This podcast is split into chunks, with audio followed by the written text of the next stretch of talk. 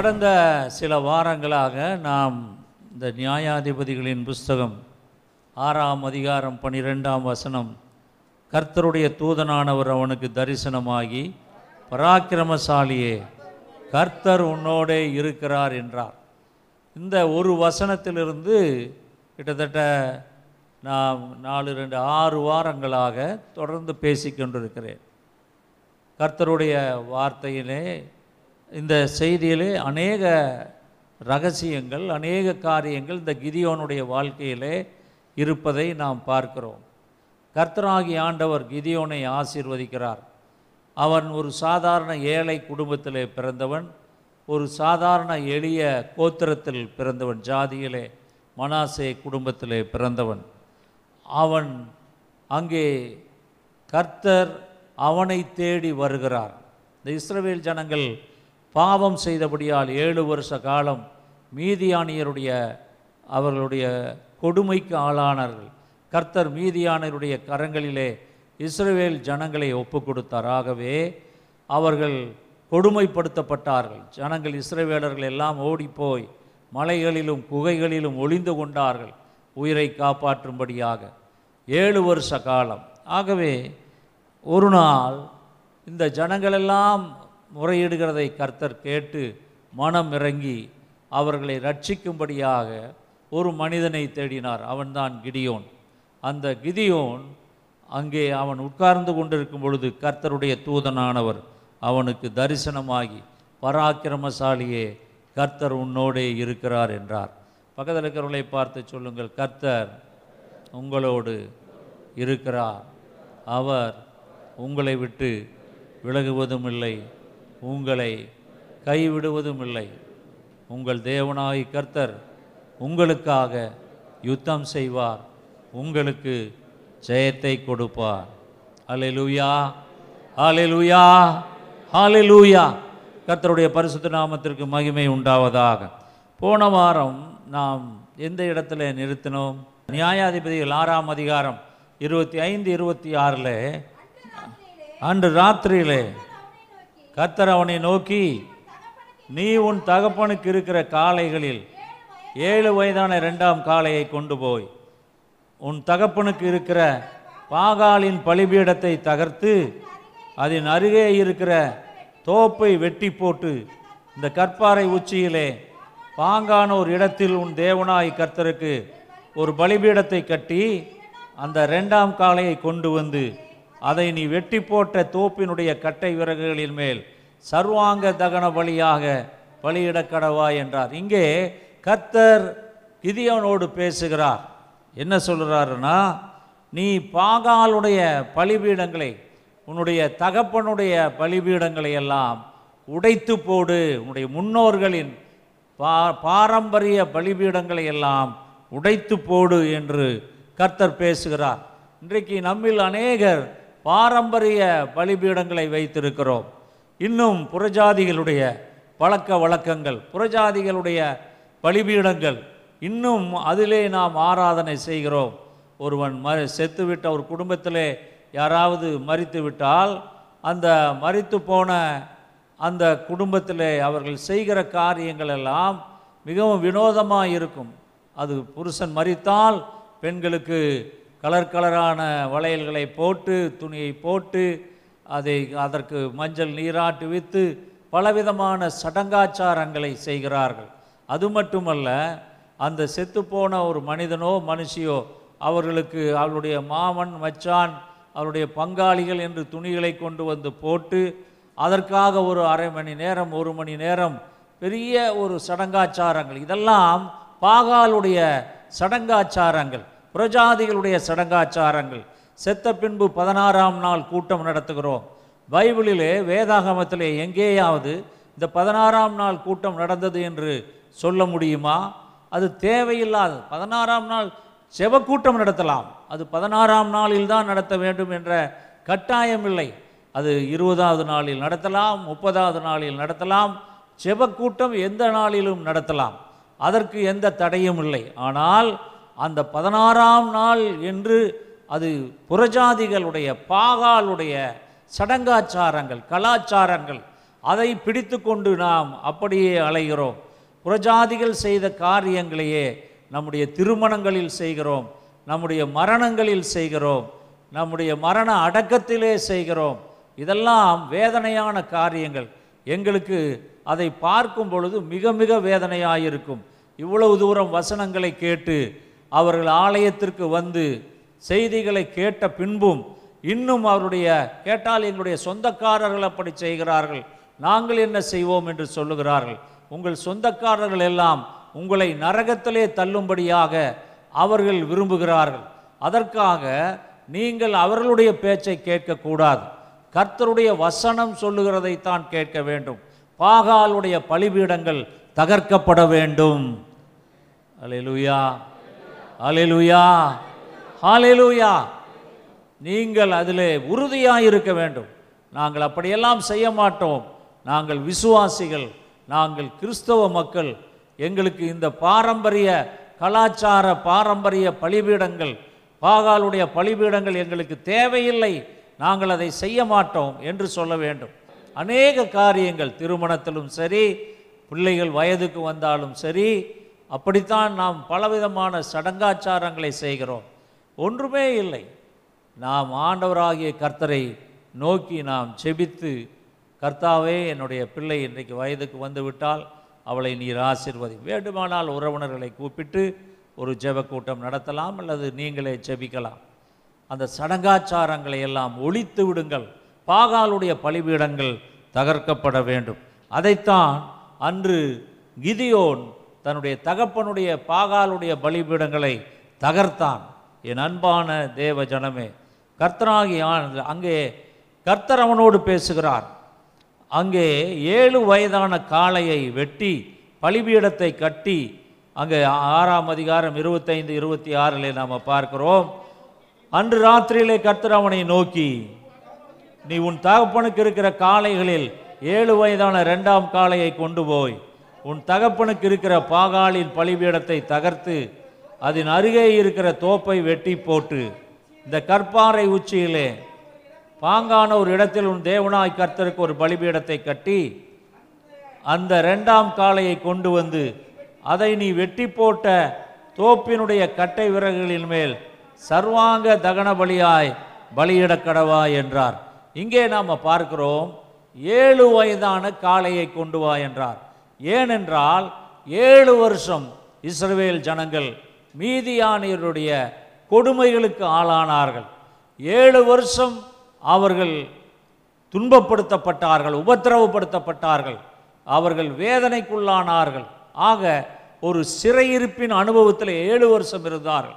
ஆகவே கர்த்தர் சொன்னார் நீ ஏழு வயதான காளையை கொண்டு போய் அங்கே நீ உன்னுடைய தகப்பனுடைய அந்த பலிபீடத்தை பாகாலுடைய பலிபீடத்தை எல்லாம் வெட்டி போடு இன்னொன்று அந்த பாகாலுடைய சின்னங்களில் ஒன்று காளை. அந்த காளையும் அந்த பாகால் என்கிற அந்த விக்கிரக அவர்கள் ஆராதித்த தெய்வத்தினுடைய ஒரு சின்னம். ஆகவே கர்த்தர் அதை வெட்டி போடும்படியாக ஏழு வயதான காளையை வெட்டி போடும்படியாக அங்கே கர்த்தருடைய அந்த பலிபீடத்தை கட்டி அதிலே பலியிடும்படியாக சொன்னார். அதற்கு கட்டைகள் அந்த பாகாலுடைய பலிபீடம் கோயில் இருந்த இடத்திலே இருந்த அந்த தோப்பிலே இருந்த மரங்களை எல்லாம் வெட்டி அந்த மரங்களை அந்த பலிபீடத்தின் மேல் வைத்து அங்கே புதிய பலிபீடத்தை கட்டி அதிலே அந்த ஏழு வயதான காளையை அங்கே பலியிடுகிறான். என் அன்பான தேவ ஜனமே கிதியோனுடைய தகப்பனாகிய யோவாஸ் பாகால் கோயிலுக்கு பாதுகாப்பாக இருந்தவன். அவன் ஒரு பெரிய ஒரு ஊழியக்காரனாக இருந்தவன். யாருக்கு?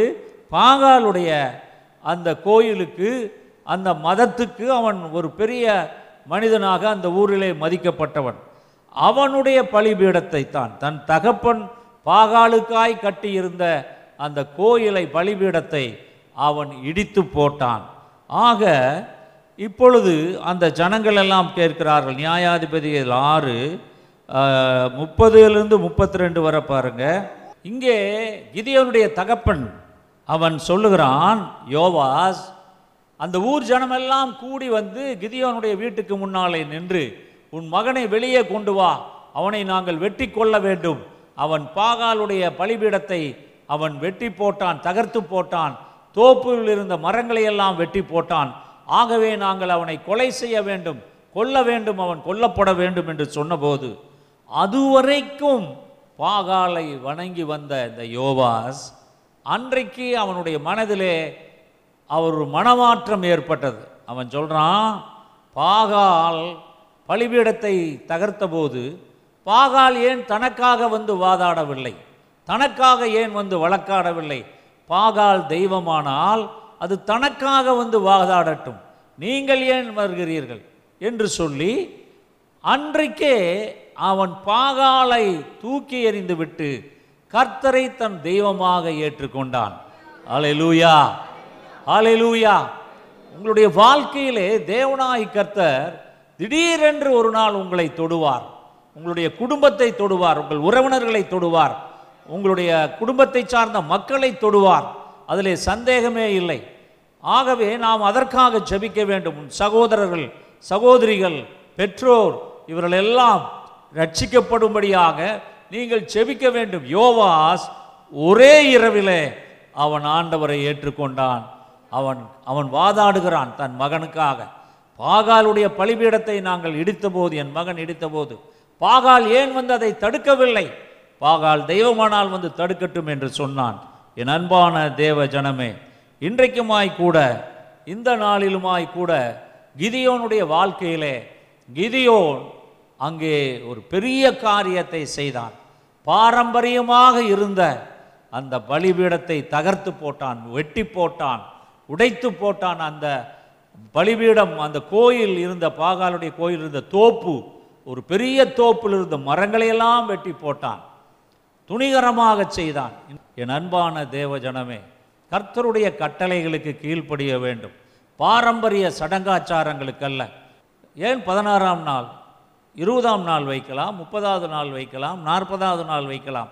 இந்த பதினாறாம் நாள் என்கிறது அது புறஜாதிகளுடைய வழக்கம். அது வந்து நாம் செய்ய வேண்டியதல்ல. ஆனால் நம்முடைய மக்கள் அதை தொடர்ந்து பிடித்து கொண்டிருக்கிறார்கள். அந்த பாரம்பரியத்திலிருந்து நாம் விலக வேண்டும். எப்பொழுது வேண்டுமானாலும் நாம் ஜெபக்கூட்டம் வைக்கலாம். மறித்தவர்களுக்காக ஒரு நினைவுக்காக நாம் எப்பொழுது வேண்டுமானாலும் வைக்கலாம். அதில் எந்த தவறும் கிடையாது. ஆனால் குறிப்பாக அதே நாளில் வைப்பது அது புறஜாதிகள் பாகாலுடைய பாரம்பரியங்கள். அதை நாம் பிடித்து கொண்டு அதே போல செய்ய வேண்டும் என்பது தவறான காரியம். இங்கே கிதியோன் அப்படித்தான் செய்தான். என் அன்பான தேவ ஜனமே கிதியோனை கொல்லும்படியாக ஊர் மக்கள் எல்லாம் வந்து விட்டார்கள். அப்பொழுது அவனுடைய தகப்பன் அவனை காப்பாற்றும்படியாக பேசுகிறான். இங்கே நாம் பார்க்கிறோம் முப்பத்தி மூணாவது வசனத்தில் நியாயாதிபதிகள் ஆறு முப்பத்தி மூணில் மீதியானியரும் அமலேக்கியரும் கிழக்கத்தி புத்திரர் யாவரும் ஏகமாய் கூடி ஆற்றை கடந்து வந்து எஸ்ரேல் பள்ளத்தாக்கிலே பாளையம் இறங்கினார்கள். முப்பத்தி நாலாவது வசனம் பாருங்கள் அப்பொழுது கர்த்தருடைய ஆவியானவர் கிதியோன் மேல் இறங்கினார். சரி இங்கே நம்ம பார்க்குறோம் கிதியோன் மேலே கர்த்தருடைய ஆவியானவர் இறங்கினார். இங்கே மீதியானையர் அந்த இஸ்ரேல் பள்ளத்தாக்கிலே மீதியானியர் அமலேக்கியர் புத்திரர் யாவரும் வெட்டுக்கிளிகளைப் போல அந்த பள்ளத்தாக்கு எங்கும் அவர்கள் பரம்பினார்கள் இஸ்ரவேல் ஜனங்களை அழிக்கும்படியாக அங்கே மீதியானியரும் அமலேக்கியரும் மற்றும் அநேக ஜாதிகளும் ஒன்று சேர்ந்து ஆயிரக்கணக்கான போர் வீரர்கள் அங்கே இஸ்ரவேலரை கொல்லும்படியாக அந்த பள்ளத்தாக்கிலே அவர்கள் கூடினார்கள். அவர்கள் அந்த கூடியிருக்கிற அந்த நேரத்தில் கர்த்தருடைய ஆவியானவர் கிதியோன் மேல் இறங்கினார். அல்லேலூயா. அல்லேலூயா. ஒருவேளை நமக்கு விரோதமாக யார் யாரோ என்னென்னத்தையோ செய்து கொண்டிருந்தாலும் கர்த்தராகிய ஆண்டவர் நம்மை மறந்து விடுவதில்லை. அவர் தன்னுடைய ஜனங்களை காக்கும்படியாக ஆவியானவர் கர்த்தருடைய ஆவியானவர் பரிசுத்த ஆவியானவர் தன்னால் தெரிந்து கொள்ளப்பட்ட மனிதர்கள் மேல் அவர் இறங்குகிறார். ஒன்று நாளாகமம் பனிரெண்டாம் அதிகாரம் பதினெட்டாவது வசனத்திலே நாம் பார்க்கிறோம். அப்பொழுது அதிபதிகளுக்கு தலைவனான அமாசாயின் மேல் ஆவி இறங்கினதால் தாவியதே நாங்கள் உம்முடையவர்கள். ஈசாயின் குமாரனே உமது பட்சமாக இருப்போம் உமக்கு சமாதானம் சமாதானம். உமக்கு உதவி செய்கிறவர்களுக்கும் சமாதானம். உம்முடைய தேவன் உமக்கு துணை நிற்கிறார் என்றான். அப்பொழுது தாவீது அவர்களை சேர்த்து கொண்டு அவர்களை தண்டுக்கு தலைவராக்கினான். இங்கே நாம் பார்க்குறோம். தாவீது அங்கே அமாசாவின் மேலே கர்த்தருடைய ஆவியானவர் இறங்கினார். நீங்கள் பார்த்தீங்கன்னா வேதத்தில் நியாயாதிபதிகள் மூன்றாம் அதிகாரம் பத்தாம் வசனத்தில் ஓத்னியேல் மேல கர்த்தருடைய ஆவியானவர் இறங்கினார் என்று பார்க்கிறோம். அங்கே பாருங்கள் அப்போ அவன் மேல் கர்த்தருடைய ஆவி வந்திருந்ததினால் அவன் இஸ்ரவேலை நியாயம் விசாரித்து யுத்தம் பண்ண புறப்பட்டான். கர்த்தர் மெசபத்தாமியாவின் ராஜாவாகிய கூசான் ரிசாதாமை அவன் கையிலே ஒப்பு கொடுத்தார் ஆகையால் அவன் கை கூசான் தேயர் மேலே பலங்கொண்டது கர்த்தருடைய ஆவி ஓத்னியல் மேல் இறங்கினார். நியாயாதிபதிகள் பதினாலு ஆறில் நாம் பார்த்தோம்னா கர்த்தருடைய ஆவியானவர் சிம்சோன் மேலே பலமாக இறங்கினதால் அவன் தன் கையில் ஒன்றுமில்லாதிருந்தும் அதை ஒரு ஆட்டுக்குட்டியை கிழித்து போடுகிறது போல கிழித்து போட்டான். ஆனாலும் தான் செய்ததை அவன் தன் தாய் தகப்பனுக்கு அறிவிக்கவில்லை. சிம்சோன் மேலே கர்த்தருடைய ஆவி இறங்கின போது அது சிங்கமாக இருந்தாலும் சரி அது புலியாக இருந்தாலும் சரி எதா இருந்தாலும் கர்த்தருடைய ஆவி அவனுக்கு பலத்தை தருகிறது. பலத்தினாலும் அல்ல பராக்கிரமத்தாலும் அல்ல கர்த்தருடைய ஆவியினாலேயே ஆகும். அல்லேலூயா. ஆக அவன் கையில் ஒன்றும் இல்லாதிருந்த போதும் அதை அப்படியே அதை பிடித்து அதை கிழித்து போட்டான் என்று பார்க்கிறோம். அப்போ சொல் எட்டு பதினேழில் நாம் பார்க்குறோம். சமாரிய மக்கள் மேலே அவர்கள் மேல் கைகளை வைத்தார்கள். அப்பொழுது அவர்கள் பரிசுத்த ஆவியை பெற்றார்கள். அங்கே அப்போஸ்தலர்கள் அங்கே கைகளை வைத்தார்கள். அந்த சமாரிய மக்கள் மேலே சமாரிய மக்கள் தாழ்த்தப்பட்டவர்கள். அந்த காலத்தில் சமாரிய ஸ்திரீயை குறித்து நாம் படித்திருக்கிறோம். சமாரியா அது தாழ்த்தப்பட்ட மக்கள் ஒடுக்கப்பட்ட மக்கள் கைவிடப்பட்ட மக்கள் ஏழ்மை நிலை இருந்த மக்கள் அவர்கள் மேலே கர்த்தருடைய ஆவியானவர் பரிசுத்த ஆவியானவர் இறங்கினார். அல்லேலூயா அதே போல் அப்போ சில பத்து நாற்பத்தி நாலிலே நாம் பார்க்கிறோம் இந்த வார்த்தைகளை பேதுரு பேசிக்கொண்டிருந்த போது வசனத்தை கேட்டவர்கள் யாவர் மேலும் பரிசுத்த ஆவியானவர் இறங்கினார்? அல்லேலூயா. அங்கே கொர்நெலியும் மட்டுமல்ல இந்த வசனத்தை கேட்ட யாவர் மேலும் பரிசுத்த ஆவியானவர் இறங்குகிறார்? ஆக இன்றைக்கு இந்த காலை வேளையிலே வசனத்தை கேட்டுக்கொண்டிருக்கிற உங்கள் மேலும் பரிசுத்த ஆவியானவர் இறங்குகிறார். கர்த்தருடைய ஆவியானவர் இறங்குகிறார். கர்த்தருடைய ஆவியானவர் உங்களை பலப்படுத்துகிறார். கர்த்தருடைய ஆவியானவர் உங்களை நிரப்புகிறார். கர்த்தருடைய ஆவியானவர் உங்களுக்கு பலனை கொடுக்கிறார். கர்த்தருடைய ஆவியானவர் உங்களுக்காக போராடுகிறார். கர்த்தருடைய ஆவியானவர் உங்களுக்காக யுத்தம் செய்து உங்களுக்கு ஜெயத்தை தருகிறார். கர்த்தருடைய ஆவி எங்கேயோ அங்கே விடுதலை உண்டு. அலையலூயா அலையலூயா அலையலூயா கர்த்தருடைய பரிசுத்த நாமத்திற்கு மகிமை உண்டாவதாக. அப்போஸ்தலர் பத்தொன்பது ஆறிலே நாம் பார்க்கிறோம். எபேசியர் அல்லாமலும் பவுல் அவர்கள் மேல் கைகளை வைத்தபோது பரிசுத்தாவி அவர்கள் மேல் வந்தார். அப்பொழுது அவர்கள் அந்நிய பாஷைகளை பேசி தீர்க்க தரிசனம் சொன்னார்கள் எபேசிய மக்கள் பரிசுத்தாவி என்ன என்பது தெரியாமல் இருந்த மக்கள் மேலே பவுல் கைகளை வைத்த பொழுது அந்த எபேசிய மக்கள் அனைவரும் அவர்கள் பரிசுத்தாவியின் அபிஷேகத்தை பெற்றார்கள். கர்த்தருடைய ஆவியானவர் அவர்கள் மேல் வந்து இறங்கினார். என் அன்பான தேவ ஜனமே நீங்களும் கூட மீதியானியர் உங்களை நொறுக்குகிறது போல இன்றைக்கு இஸ்ரவேல் ஜனங்கள் மீதியானியருடைய அவர்களுடைய அக்கிரமத்தினாலும் அவர்களுடைய அடக்குமுறையினாலும் வேதனைப்பட்ட நிலையிலே அவர்கள் கர்த்தரை நோக்கி கெஞ்சினார்கள். இதியோன் அங்கே கர்த்தரை நோக்கி சொன்னான் கர்த்தருடைய ஆவியானவர் ஒரு அற்புதத்தை செய்தார். கிதியோன் மேல் கர்த்தருடைய ஆவியானவர் இறங்கினார். அல்லேலூயா சரி அடுத்தது என்ன நடந்தது என்று பார்க்கலாம். நியாயாதிபதிகள் ஆறாம் அதிகாரம் முப்பத்தி ஐந்திலிருந்து நாற்பது வரை படிங்க. மனாசை நாடெங்கும் ஸ்தானாதிபதிகளை அனுப்பி. நாடுகளிலும் ஆட்களை அனுப்பினான். அவர்களும் அவனுக்கு எதிர்கொண்டு வந்தார்கள். அப்பொழுது கிதியோன் தேவனை நோக்கி தேவரீர் சொன்னபடி என் கையினாலே இஸ்ரவேலை ரட்சிக்க வேண்டுமானால் நான் மயிருள்ள ஒரு தோலை களத்திலே போடுகிறேன். பனி வந்து தோளின் மேல் மாத்திரம் பெய்து பூமியெல்லாம் காஞ்சிருக்கணும். பூமியெல்லாம் காஞ்சிருக்கணும். ஆனால் அந்த பனி வந்து அந்த தோல் மட்டும்தான் அந்த பனி இறங்கணும்.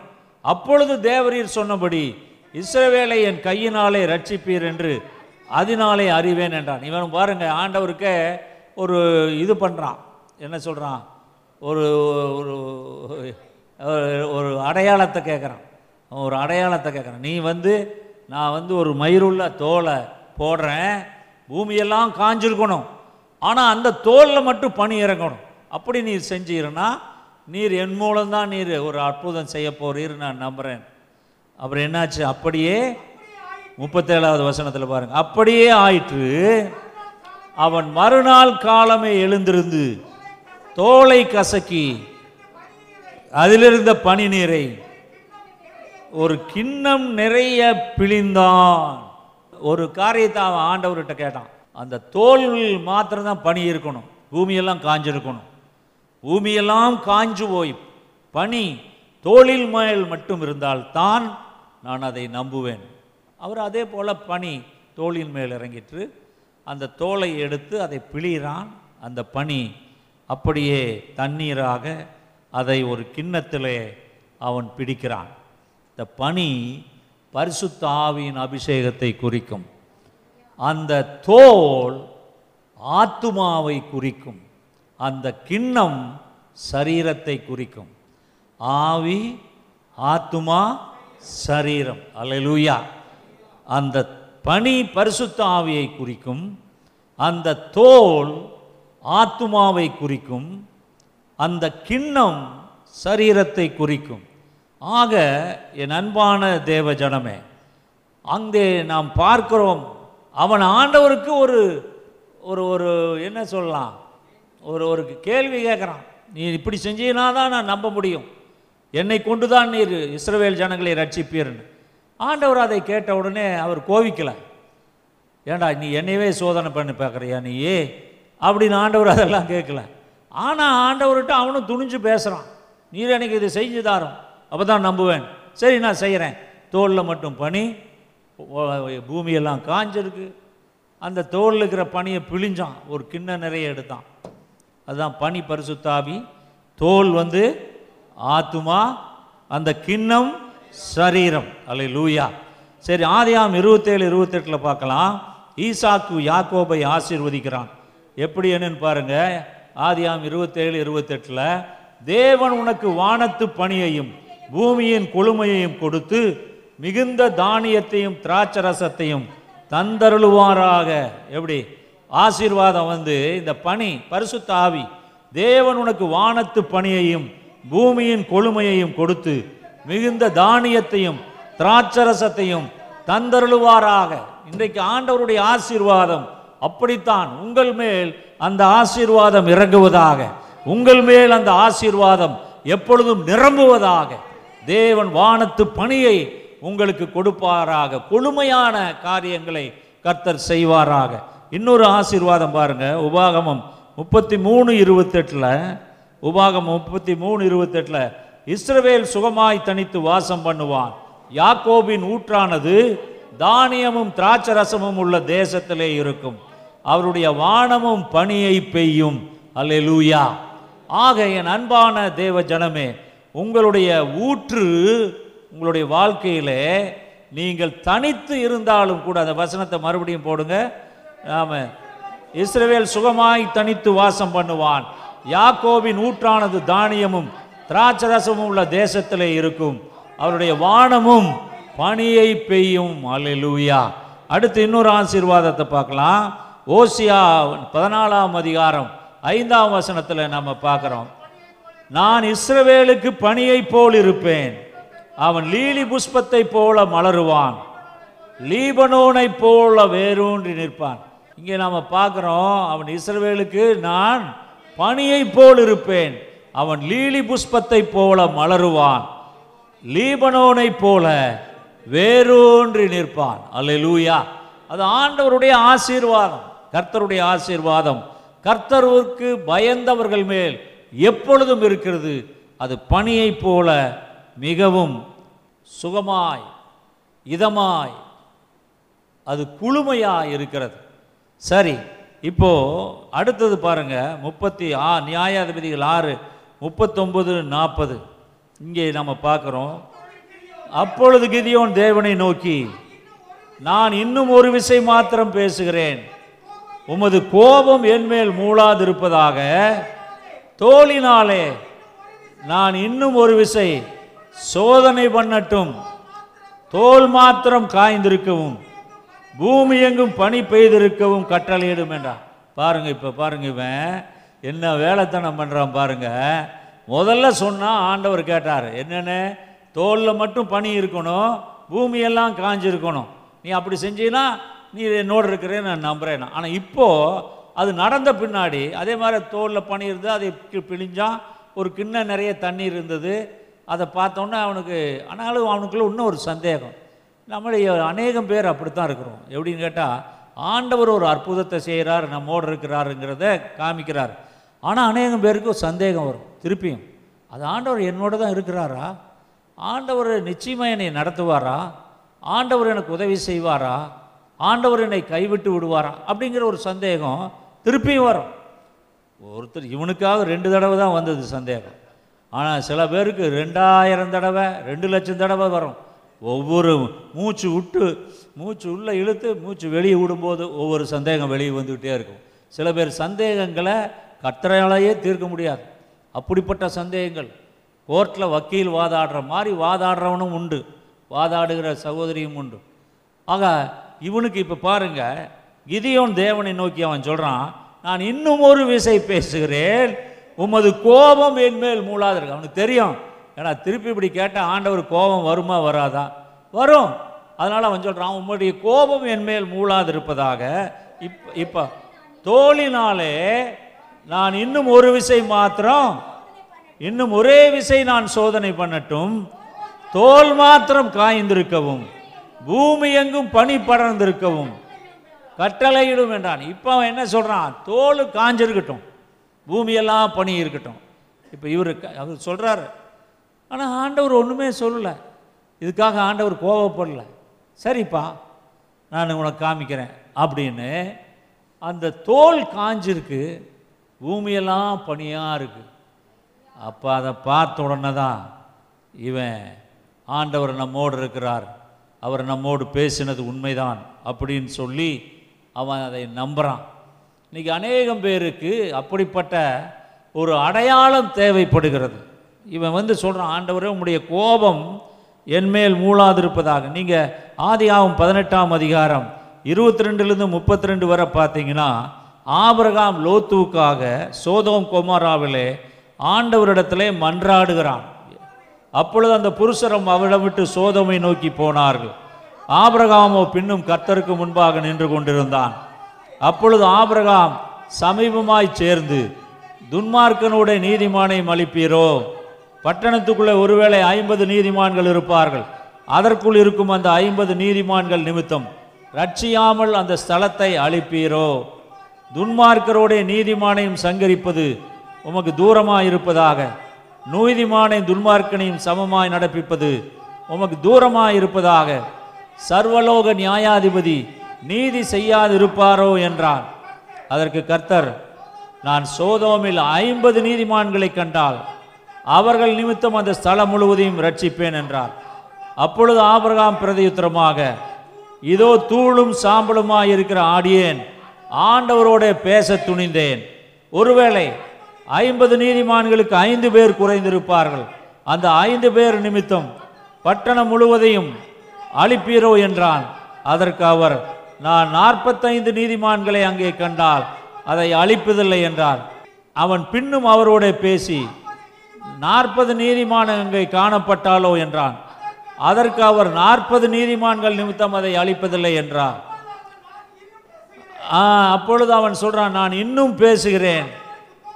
பாருங்க கிதியோன் சொன்ன வார்த்தையை இவன் சொல்கிறான் ஆபிரகாம் சொன்ன வார்த்தையை தான் கிதியோன்னு சொல்கிறான் இப்போ என்ன சொல்கிறான் இவன் ஆண்டவர்கிட்ட? முதல்ல ஐம்பதுன்னா. சரி அப்புறம் நாற்பத்தஞ்சு பேர் இருந்தால் நீதிமான் இருந்தால் அந்த சோதம் அழிப்பாம இருப்பியான் நான் நாற்பத்தஞ்சு பேர் இருந்தால் அழிக்க மாட்டேன். சரி நாற்பது பேர் நாற்பது பேர் இருந்தாலும் அழிக்க மாட்டேன். இப்போ இவன் சொல்கிறான் என்ன சொல்கிறான் ஆண்டவருக்கு கோபம் வராமல் இருப்பதாக. முப்பது நீதிமான்கள் அங்கே காணப்பட்டாலோ என்றான். அதற்கு அவர் நான் முப்பது நீதிமான்களை அங்கே கண்டால் அதை அழிப்பதில்லை என்றான். அப்பொழுது அவன் இதோ ஆண்டவரோட பேச துணிந்தேன். இருபது நீதிமான்கள் அங்கே காணப்பட்டாலோ என்றான். அதற்கு அவர் இருபது நீதிமான்கள் நிமித்தம் அதை அழிப்பதில்லை என்றார். அப்பொழுது அவன் ஆண்டவர் கோபம் வராது இருப்பதாக இன்னும் சொல்கிறான் அதே மாதிரி. ஆண்டவருக்கு கோபம் வராது இருப்பதாக நான் இன்னும் இந்த ஒரு விஷயம் மாத்திரம் பேசுகிறேன். பத்து நீதிமான்கள் அங்கே காணப்பட்டாலோ என்றான். அதற்கு அவர் பத்து நீதிமான்கள் நிமித்தம் அதை நான் அழிப்பதில்லை என்றார். கர்த்தர் ஆபிரகாமோட பேசி முடித்த பின்பு போய்விட்டார். சரி இங்கே நம்ம பார்க்குறோம். ஆபரகாம் கர்த்தரோடு மன்றாடுகிறான். லோத்து சோதோம் பட்டணத்தில் இருந்தபடியினால் தன் சகோதரனாகிய லோத்துவும் அவன் குடும்பமும் காப்பாற்றப்படும்படியாக கர்த்தரோடே மன்றாடுகிறான். ஆண்டவரும் உமக்கு கோபம் வர வேண்டாம். நான் இன்னொரு தடவை பேசுகிறேன் ஐம்பது பேர் இருந்தால் நான் அழிக்க மாட்டேன். திருப்பியும் பேசுகிறான் ஒரு நாற்பது பேர் நாற்பது பேர் இருந்தாலும் நான் அழிக்க மாட்டேன். திருப்பியும் பேசுகிறான் முப்பது பேர் முப்பது பேர் இருந்தாலும் அழிக்க மாட்டேன். ஆண்டவரோட பாருங்கள் பார்கெயின் பண்ணுறான் அவர்கிட்ட பேரம் பேசிகிட்டே இருக்கிறான் ஆண்டவரோட. இன்னைக்கு அநேகம் பேர் அப்படி தான் நம்ம பேரம் பேசுகிறோம் ஆண்டவர்கிட்ட. ஆண்டவரே நீ இதை இப்படி செஞ்சீனா இதை இப்படி நீர் எனக்கு தந்தீர்னா இது இப்படி எனக்கு கொடுத்தீர்னா இது இப்படி நடந்தா இப்படி நம்ம பேரம் பேசுகிறோம். என் அன்பான தேவ ஜனமே கிதியோன் அங்கே கர்த்தரோடு பேசுகிறான். அவன் என்ன சொல்கிறான் நான் இன்னும் ஒரு விசை பேசுகிறேன். உமது கோபம் என்மேல் மூளாதிருப்பதாக அல்லேலூயா. அவன் சொல்கிறான் தோல் மாத்திரம் காஞ்சிருக்கணும். பூமியெல்லாம் பணி பெய்திருக்கணும்னு. அப்போது அவன் சொன்னபடி ஆண்டவராகி கர்த்தர் தோல் மாத்திரம் காய்ந்திருக்கும்படியாக பூமியெல்லாம் பணியால் நிறைந்திருந்தது.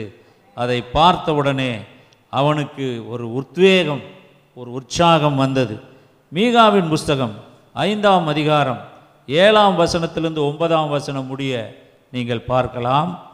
அங்கே மீகாவின் புஸ்தகம் ஐந்தாம் அதிகாரம் ஏழாம் வசனத்திலிருந்து. யாக்கோபிலே மீதியானவர்கள் கர்த்தராலே வருகிற பணியைப் போலவும் மனுஷனுக்கு காத்திராமலும் மனுபுத்திரருக்கு தாமதியாமலும் பூண்டுகள் மேல் வருகிற மலைகளைப் போலவும் அநேக ஜனங்களின் நடுவிலே இருப்பார்கள்.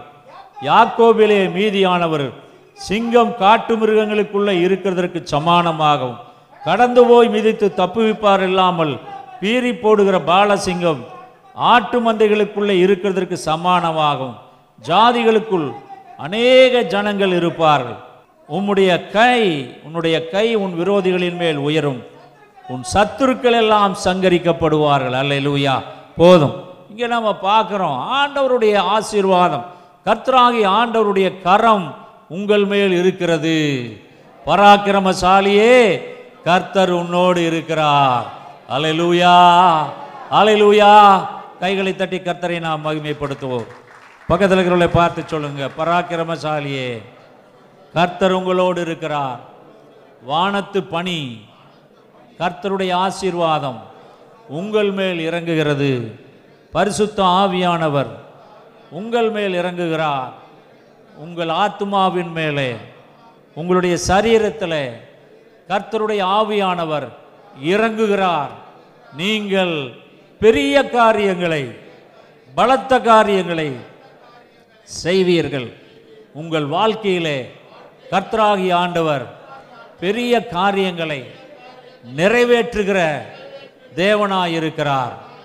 அல்லேலூயா அல்லேலூயா அல்லேலூயா இந்த கிதியோனுடைய இந்த தொடர்ச்சியான செய்தி எப்படி இருக்கு உங்களுக்கு? எப்படி இருக்குன்னு நான் கேட்குறேன் எப்படி இருக்குன்னு நான் கேட்குறேன் பேசாமையே இருந்தீங்கன்னா என்ன அர்த்தம்? ஆ? இந்த நான் சாதாரணமாக தான் எடுத்தேன். ஒரே வாரத்தில் பேசலாம் அது என்னென்னா எடுக்க எடுக்க அது வந்துகிட்டே இருக்குது அப்படிங்கப்ப இவ்வளவு இருக்குது இந்த இதுக்குள்ளே அப்படின்னு நானே ஆச்சரியப்பட்டு மிகவும் அந்த செய்தியை நான் முதலாவது ரசித்தேன். அந்த செய்தியை முதலாவது நான் ஆசீர்வாதம் பெற்றேன். எடுக்கும்போதே எனக்கு அவ்வளோ ஒரு சந்தோஷம் இருந்தது. அது உங்களுக்கும் அது அப்படித்தான் இருக்கும் என்று நான் நம்புகிறேன். அலலூயா ஆக தொடர்ந்து நாம் இந்த செய்தியை வருகிற வாரத்திலே நாம் பார்ப்போம். கர்த்தர் உங்களை ஆசீர்வதிப்பாராக. இந்த நாளிலுமாய் கூட நான் உங்களுக்காக செபிக்க போகிறேன். உங்கள் கைகளை எடுத்து தலையின் மேலே வைத்துக் கொள்ளுங்கள். நான் உங்களுக்காக செபிக்க போகிறேன். எங்கள் பரிசுத்தமுள்ள பிதாவை தம்மை நன்றியோடு துதிக்கிறோம். உம்மை ஸ்தோத்தரிக்கிறோம் வாழ்த்துகிறோம். இந்த நாளிலும் தங்கள் கைகளை எடுத்து தங்கள் கர தங்களுடைய தலைகளில் வைத்திருக்கிற உம்முடைய பிள்ளைகள் மேலே உம்முடைய வல்லமை இறங்குவதாக உம்முடைய ஆசீர்வாதம் இறங்குவதாக உம்முடைய அபிஷேகம் இறங்குவதாக உம்முடைய கிருபை இறங்குவதாக உம்முடைய தயவு இறங்குவதாக உம்முடைய பிள்ளைகளுடைய சரீரத்திலே இருக்கிற எல்லா பலவீனங்களையும் கர்த்தராகிய இயேசு கிறிஸ்துவின் அதிகாரமுள்ள நாமத்தினாலே போ என்று நாங்கள் கட்டளையிடுகிறோம். கர்த்தருடைய கரம் உம்முடைய பிள்ளைகளுடைய கஷ்டங்கள் கவலைகள் வியாதிகள் போராட்டங்கள் கடன் தொல்லைகள் குடும்பத்தில் உள்ள உபத்திரவங்கள் எல்லா விதமான பிரச்சனைகளையும் ஆண்டவராக இயேசு கிறிஸ்துவின் நாமத்தினாலே இப்பொழுதே போ என்று கட்டளையிடுகிறோம். கர்த்தருடைய கரம் அவர்களுக்கு அற்புதங்களை செய்யும்படியாக நாங்கள் செபிக்கிறோம். அதிசயங்களை செய்யும்படியாக நாங்கள் செபிக்கிறோம். இந்த வாரம் முழுவதும் நன்மையும் கிருபையும் அவர்களை தொடரும்படியாக செபிக்கிறோம். இந்த மாதம் முழுவதும் உம்முடைய தயவு அவர்கள் மேல் இருக்கும்படியாக செபிக்கிறோம்.